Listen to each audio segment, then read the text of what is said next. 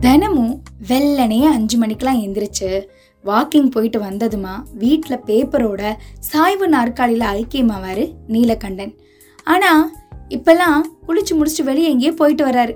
இது வீட்டில் இருக்க எல்லாருக்கும் ஒரு பெரிய குழப்பத்தை ஏற்படுத்திருச்சுன்னா பார்த்துக்கிறங்களேன் அவங்களுடைய மனைவி மணிமேகலைக்கு இதை தெரிஞ்சுக்க அவ்வளோ ஆர்வமாக இருந்தாலும் தைரியம் இல்லை. அவங்க எதிர நின்று கேள்வி கேட்குற திராணி வீட்டில் யாருக்குமே இல்லை. அன்னைக்கு கொஞ்சம் துணிச்சலை வர வச்சுக்கிட்டு டெய்லி காலையில் எங்கே போயிட்டு வரீங்க? அப்படின்னாங்க மனைவி மணிமேகலை. ஆ டெய்லி அண்ணன் தம்பியை பார்த்துட்டு வரேன் அப்படின்னு முரட்டு குரலோடு சொல்ல மணிமேகலை வாய்ப்பிலேருந்து அதிர்ச்சியில் உறைஞ்சு போனாங்க. அங்கிருந்த மூணு பசங்களும் தன்னோட மருமகளும் ஒருத்தவங்களை ஒருத்தர் பார்த்தபடி நின்றுட்டு இருந்தாங்க. அத்தை மாமா அவங்க அண்ணன் தம்பியை டெய்லி பார்த்துட்டு வராரா?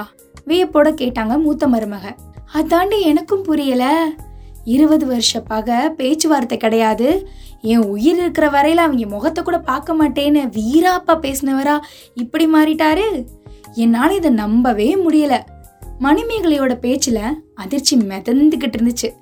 அம்மா நம்ம அப்பா பழசெல்லாம் மறந்துட்டார் போலையே அப்படின்னு சொன்னா மூத்த பையன். அத்தை பெரிய மாமாவையும் சின்ன மாமாவையும் சந்திக்கிற விஷயம் இவ்வளோ நாளாக எப்படி வெளிவராமல் இருந்துச்சு? அப்படின்னாங்க ரெண்டாவது மருமகள் ஒன்றுமே புரியல. இது எவ்வளோ நாளாக நடக்குது? மனுஷன் எதையுமே என்கிட்ட சொல்கிறதே இல்லை. அந்த ரெண்டு மாமாவோட மருமகள் கிட்ட கேட்டா விஷயம் தெரிஞ்சிட போகுது. மூத்த மாமாவோட மருமகள் கீதா கிட்ட நீ ஃபோன் போட்டு கேள அப்படின்னு தன்னோட மூத்த மருமகளை வற்புறுத்தினாங்க மணிமேகலை. ஒரு நிமிஷம் ஒரு நிமிஷம். என்ன என்ன இங்க? என்ன நடக்குது? அப்படின்னு யோசிக்கிறீங்களா? என்னம்மா நீ பாட்டில் வந்த கதையை ஸ்டார்ட் பண்ணி போயிட்டே இருக்கு அப்படின்னு. ஆமாங்க. இன்னைக்கு அண்ணன் தம்பி அப்படிங்கிற ஒரு அழகான கதையை கேட்க போகிறோம் இல்லை கேட்டுட்ருக்கோம். எங்கன்னா நம்மளுடைய பாம்பன் நேசக்கரங்கள் அறக்கட்டளையின் கடல் ஓசேஃபம் தொண்ணூறு புள்ளி நான்கில் அலைப்பாயுதே. நிகழ்ச்சிக்காக நான் ஆர்ஜி ஜீனத். இந்த கதையை பால் கண்ணன் அப்படிங்கிறவங்க தான் எழுதியிருக்காங்க. ரொம்ப அருமையான கதை நான் படித்தேன் ஒரு ட்விஸ்ட்டு ஒன்று இந்த கதையில் இருக்குது அந்த ட்விஸ்ட் என்ன அப்படிங்கிறத தெரிஞ்சுக்கலாம். சரியா? மூத்த மாமாவோட மருமகள் கீதா கிட்ட நீ ஃபோனை போட்டு கேளேன் அப்படின்னு தன்னோட அத்தை சொன்னதும் மூத்த மருமகள் வந்து ஃபோன் பண்ணுறாங்க ஹலோ கீதா? எங்கள் மாமாவும் உங்கள் மாமாவும் அடிக்கடி சந்திக்கிறாங்களாமே அப்படியா? அப்படின்னு கேட்டதுக்கு இல்லையே. இந்த வீட்டுக்கு நான் மருமகளாக வந்ததுலேருந்து ரெண்டு மாமாவும் பக்கத்தில் நின்று கூட நான் பார்த்ததில்ல. எப்படி இந்த சந்தேகம் வந்துச்சு உனக்கு? அப்படின்னு அவங்க கேட்டாங்க. இப்போ கொஞ்ச நாளாக வாக்கிங் போயிட்டு வந்ததும் அண்ணன் தம்பியை பார்க்க போறேன்னு எங்கள் மாமாவே அத்தை கிட்ட சொன்னார். அதுதான் கேட்டேன். அப்படியா? டெய்லி எங்கள் மாமாவும் சின்ன மாமாவும் வெள்ளனையே டீ குடிக்க போவாங்க. ஒருவேளை யாருக்கும் தெரியாமல் மூணு பேர் சந்திப்பாங்களோ என்னவோ? அப்படி தான் இருக்கும் போல. சரி சின்ன மாமா வீட்டில் இந்த விஷயத்தை எப்படியாவது கிளறு என்ன? இருபது வருஷமா பிரிஞ்சிருந்த நம்ம குடும்பம் இப்போவாது ஒன்றா சேரட்டும். சரி நான் அப்புறம் பேசுகிறேன் அப்படின்னு ஃபோனை வச்சுட்டாங்க கீதா. அண்ணன் தம்பிங்க மூணு பேருக்கும் தான் சண்டை. ஆனா இவங்க குடும்பத்துல இருக்கிற மத்த எல்லாரும் பேசிக்கிறாங்கப்பா. மூணு நாட்கள் மூன்று குடும்பங்களும் நீலகண்டனுக்கு தெரியாம பரபரப்பாகிட்டு இருந்துச்சு. ஏய் தொடனடுங்கி அப்படின்னு கூப்பிட்டதும் அவங்க முன்னாடி கூப்பிட்டீங்களா? அப்படின்னாங்க மணிமேகலை. போய் கற்பூரத்தை வர சொல்லு. கற்பூரமா? அது யாரு? ஓ கடைசி மருமகளை தான் அப்படி சொல்றீங்களா? ஏமா மருமகளே. என்னத்த? அப்படின்னு வந்து நின்னாங்க கடைசி மருமக. கற்பூரம் இந்த மாசம் வரவு செலவு கணக்கெல்லாம் கொண்டு வாமா சரி மாமா அப்படின்னாங்க கடைசி மருமக. என்னங்க ஒவ்வொரு மாசமும் கடைசி மருமகளுக்கு கணக்கு வழக்கு பொறுப்பு கொடுக்குறீங்க? மற்ற ரெண்டு மருமகளும் வருத்தப்பட மாட்டாங்களா? ம் எதுக்கு அவளுக்கு கற்பூரம்னு பேர் வச்சிருக்கேன்? செம்ம சுட்டி. எந்த விஷயத்தையும் கப்புன்னு புரிஞ்சுக்குவா. அதனால அவளுக்கு கற்பூரம்னு பேர் வச்சேன். மூத்த மருமகளை கலெக்டர்மான்னு ஏன் தெரியுமா பேர் வச்சேன்? என்ன இருந்தாலும் அதிகார தோரணை அவகிட்ட அதிகமாக இருக்குது. ரெண்டாவது மருமகளுக்கு கோலமாவுன்னு பேர் வச்ச காரணம் அவளை மாதிரி இந்த ஊரில் யார் கோலை போடுவா? உனக்கு தொட நடுங்கி நீ தான் பயந்தாங்கோழி. சரிதானே? அப்படின்னு விளக்கம் அளிச்சாரு நீலகண்டன். எதுவும் பேசாமல் அந்த இடத்த விட்டு நகர்ந்தாங்க மணிமேகலை. மூத்த மருமகள்லேருந்து கடைசி மருமக வரைக்கும் தன்னோட மனைவி வரைக்கும் எல்லாருக்கும் ஒரு பேர் வச்சிருக்காரு நீலகண்டன். நீலகண்டனுக்கு ஒரு அண்ணனும் தம்பியும் இருந்தாங்க. சரி எதுக்காக அவங்க கூட சண்டைங்கிறத இப்போ நம்ம தெரிஞ்சுக்கலாம். அண்ணனும் தம்பியும் ரொம்ப வெகுளியானவங்க. வெளுத்ததெல்லாம் பாலுன்னு நம்புறவங்க. புரிஞ்சு கொள்ற தகுதி கணக்கு வழக்கு இதெல்லாம் எட்டா கனி. நிதானம் தவறி இழப்புகளை சந்திப்பாங்க. எந்த ஒரு விஷயமானாலும் நீலகண்டன் கிட்ட விவாதிச்சு தான் செயல்படுவாங்க. ஆனா முரட்டு குணமானவரா இருந்தாலும் துல்லியமான பேச்சு செயல்ல சாமர்த்தியம் புத்திசாலித்தனம் உடையவர் நீலகண்டன். ஊரே பயப்படுற அளவுக்கு கண்டிப்பானவர். ஒரு தடவை தொழில் துவங்குறத பத்தி நீலகண்டன் கிட்ட பேச அண்ணனும் தம்பியும் வந்தாங்க. உங்க ரெண்டு பேருக்கும் இதெல்லாம் சரிப்பட்டு வராது. நீங்களாம் கூலி வேலைக்கு தான் லாயக்கு அப்படின்னாரு நீலகண்டன். நீலகண்டா எங்களை குறைச்சி மதிப்பிடாத. செயல் அப்படி இப்படி இருந்தாலும் தொழில் அக்கறையோட கணக்கு வழக்கெல்லாம் ஒழுங்காக தான் பார்த்துப்போம். அதனால தான் எங்க மனைவி நகைகளை தாரோம். நீ தான் அடமானம் வச்சு தரணும்.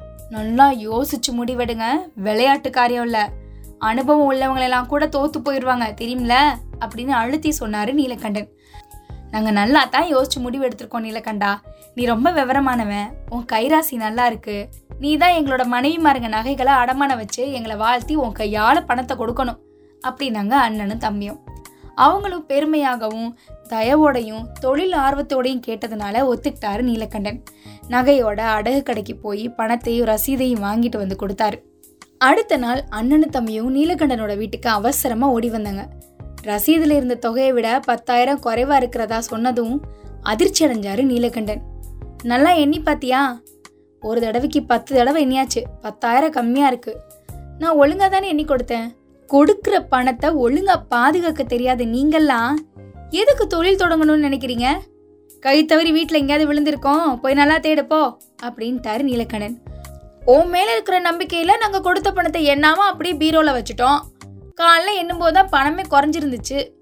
எங்களுடைய வீக்னஸை பயன்படுத்தி நீயாவது தப்பு பண்ணிருக்கலாம்ல? அப்படின்னு சொன்ன தம்பியை டக்குன்னு ஆவேசமாக பார்த்துட்டாரு. என்னடா சொல்கிற என்னையே சந்தேகப்படுறியா? ஓட்டு வழியா எத்தனை சொட்டு மழை துளி விழுதுன்னு சரியா எண்ணக்கூடிய நானா தப்பு பண்ணுவேன்?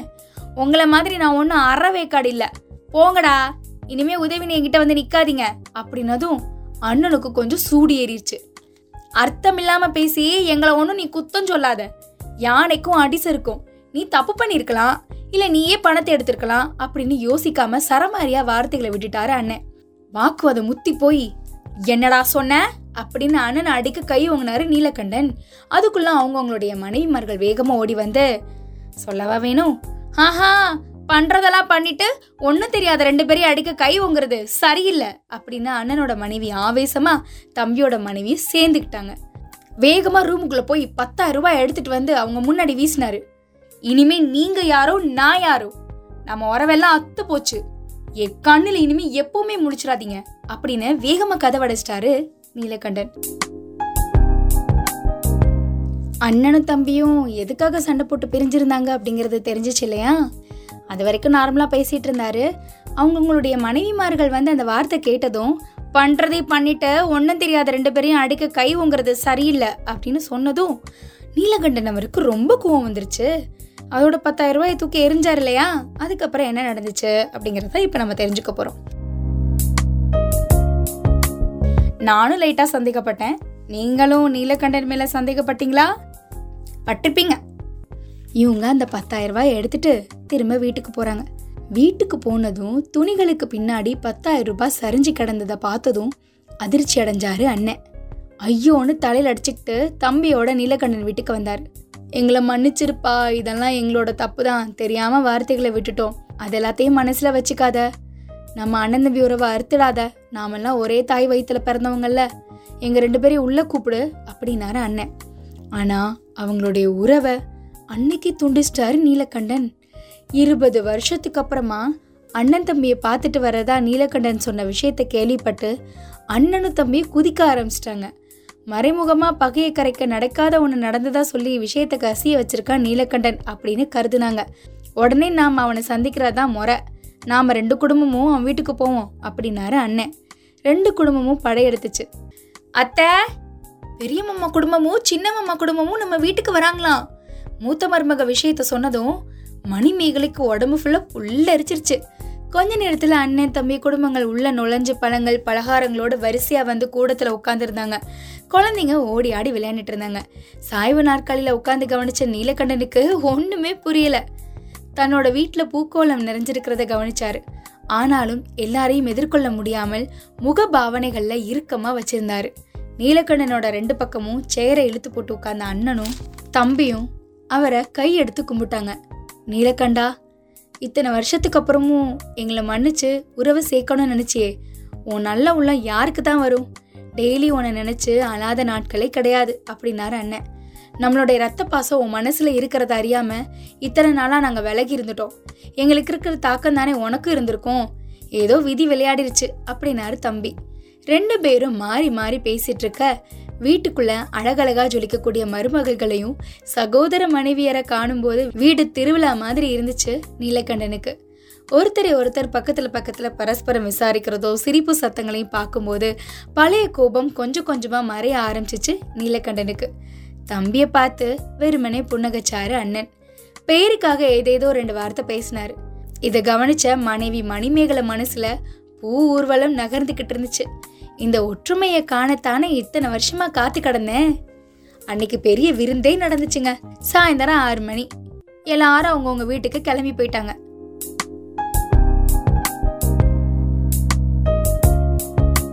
ஏய் தொடனடிங்கி அப்படின்னு கூப்பிட்டாரு நீலகண்டன். என்னங்க? என்ன நடக்குது? இவங்க எதுக்காக வந்தாங்க? அப்படின்னு கேட்டாரு. உடனே மணிமேகலை என்னங்க? ஒண்ணுமே தெரியாத மாதிரி கேக்குறீங்க? உங்கள் மனசில் பழசெல்லாம் மறந்து அண்ணன் தம்பி மேலே பாசம் வந்துடுச்சே. எதை வச்சு சொல்கிற நீங்கள் தானே சொன்னீங்க. காலையில் வாக்கிங் போயிட்டு வந்ததும் அண்ணன் தம்பியை பார்க்க போனேன்னு. அதான் அப்போ தான் அவருக்கு எல்லா விவரமும் புரிய ஆரம்பிச்சிச்சு. கொஞ்சம் கொஞ்சமாக சிரிச்சு அப்புறம் பலமாக சிரிக்க ஆரம்பிச்சாரு. என்னங்க சிரிக்கிறீங்க? ஓடி பைத்தியக்காரி. வாக்கிங் முடிச்சுட்டு குளிச்சுட்டு அண்ணன் தம்பியை பார்க்க போனது உண்மைதான். ஆனா அது இவங்களை இல்லை. கோவிலில் இருக்கிற பிள்ளையாரையும் முருகனையும் அப்படின்னதும் ஆடி போனாங்க மணிமேகலை. ஒரு தடவை ஒரு பக்கம் அது நகைச்சுவையாக இருந்தாலும் வெட்கப்பட்டவளாக மருகினாங்க மணிமேகலை. எல்லாரையும் மாற்றி பேர் வச்சு கூப்பிடுறவர் சாமிக்கு அண்ணனு தம்பின்னு வச்சது தெரியாமல் போனதை நினச்சி கொஞ்சம் வருத்தப்பட்டாங்க. ஆமாம் எல்லாருக்கும் வித்தியாசமாக பேர் வச்சார் இல்லையா? கலெக்டர் அம்மா கோலமாவு கடைசி மருமகளுக்கு கற்பூரம் மணிமேகலை அம்மாவுக்கு தொடநடிங்கின்னு பேர் வச்சதுனால சாமிக்கு வந்து பிள்ளையாருக்கு வந்து அண்ணனும் முருகனுக்கு வந்து தம்பினும் பேர் மாற்றி வச்சுருந்துருக்காரு. அதனால தான் எங்கே போயிட்டு வரீங்கன்னு கேட்டதும் அண்ணன் தம்பி பார்க்க போகிறேன் அப்படின்னு சொல்லியிருக்காரு. ஆனால் இதை மணிமேகலை அம்மா தப்பாக புரிஞ்சுக்கிட்டு சரி அவங்களுடைய கூட பிறந்த அண்ணன் தம்பியை தான் பார்க்க போயிருக்காங்க போல அப்படின்னு நினச்சிட்டாங்க. மாற்றி பெயர் வைக்கிற பழக்கம் ஒரு புறம் இருந்தாலும் பிரிஞ்சிருந்த அண்ணன் தம்பி குடும்பம் ஒன்று சேர்ந்ததை நினச்சி மகிழ்ச்சியோட பூஜை அறைக்குள்ள புகுந்து பிள்ளையாரையும் முருகனையும் நன்றியோட வணங்கினாங்க மணிமேகலை. ஒரு வழியா இருபது வருஷமாக பிரிஞ்சிருந்த குடும்பம் ஒன்று சேர்ந்துருச்சு. இந்த மாதிரி ஏதாவது ஒரு ஞாபகம் உங்களுக்கு இருக்கா? பிரிஞ்சிருந்த குடும்பம் ஒன்று சேர்ந்தா எப்படி இருக்கும்? நல்லா ஒன்று சேர்ந்திருந்த குடும்பம் பிரிஞ்சிருந்தா என்னத்துக்காகும்? ச அதை நினச்சாலே வருத்தமாக இருக்குப்பா. ஆனால் பிரிஞ்சிருந்த குடும்பம் ஒன்று சேரும்போது மனசுக்குள்ளே ஒரு சந்தோஷம் வரும். இந்த கதை கண்டிப்பாக உங்கள் எல்லாருக்கும் பிடிச்சிருக்கும்னு நினைக்கிறேன். எனக்கு ரொம்ப பிடிச்சிருந்துச்சு. நான் நீலகண்டன் அவர் மேலே கொஞ்சம் சந்தேகப்பட்டேன். ஆனால் பணம் வந்து பீரோக்கு பின்னாடி தான் இருந்துச்சு. அதை நினைக்கும் போது கொஞ்சம் வருத்தமாக இருந்துச்சு. சார் நம்மளும் சந்தேகப்பட்டுட்டோமே அப்படின்னு சொல்லிட்டு. நீங்களும் வருத்தப்பட்டிருப்பீங்கன்னு நினைக்கிறேன். மீண்டும் அடுத்த அலைப்பாய்தி நிகழ்ச்சியில் சந்திக்கும் வரை உங்களிடமிருந்து விடைபெறுவது நான் அர்ஜி ஜீனத். தொடர்ந்து இணைஞ்சிருங்க. இது நம்ம கடல் ஓசிஎஃப்எம் தொண்ணூறு புள்ளி நான்கு.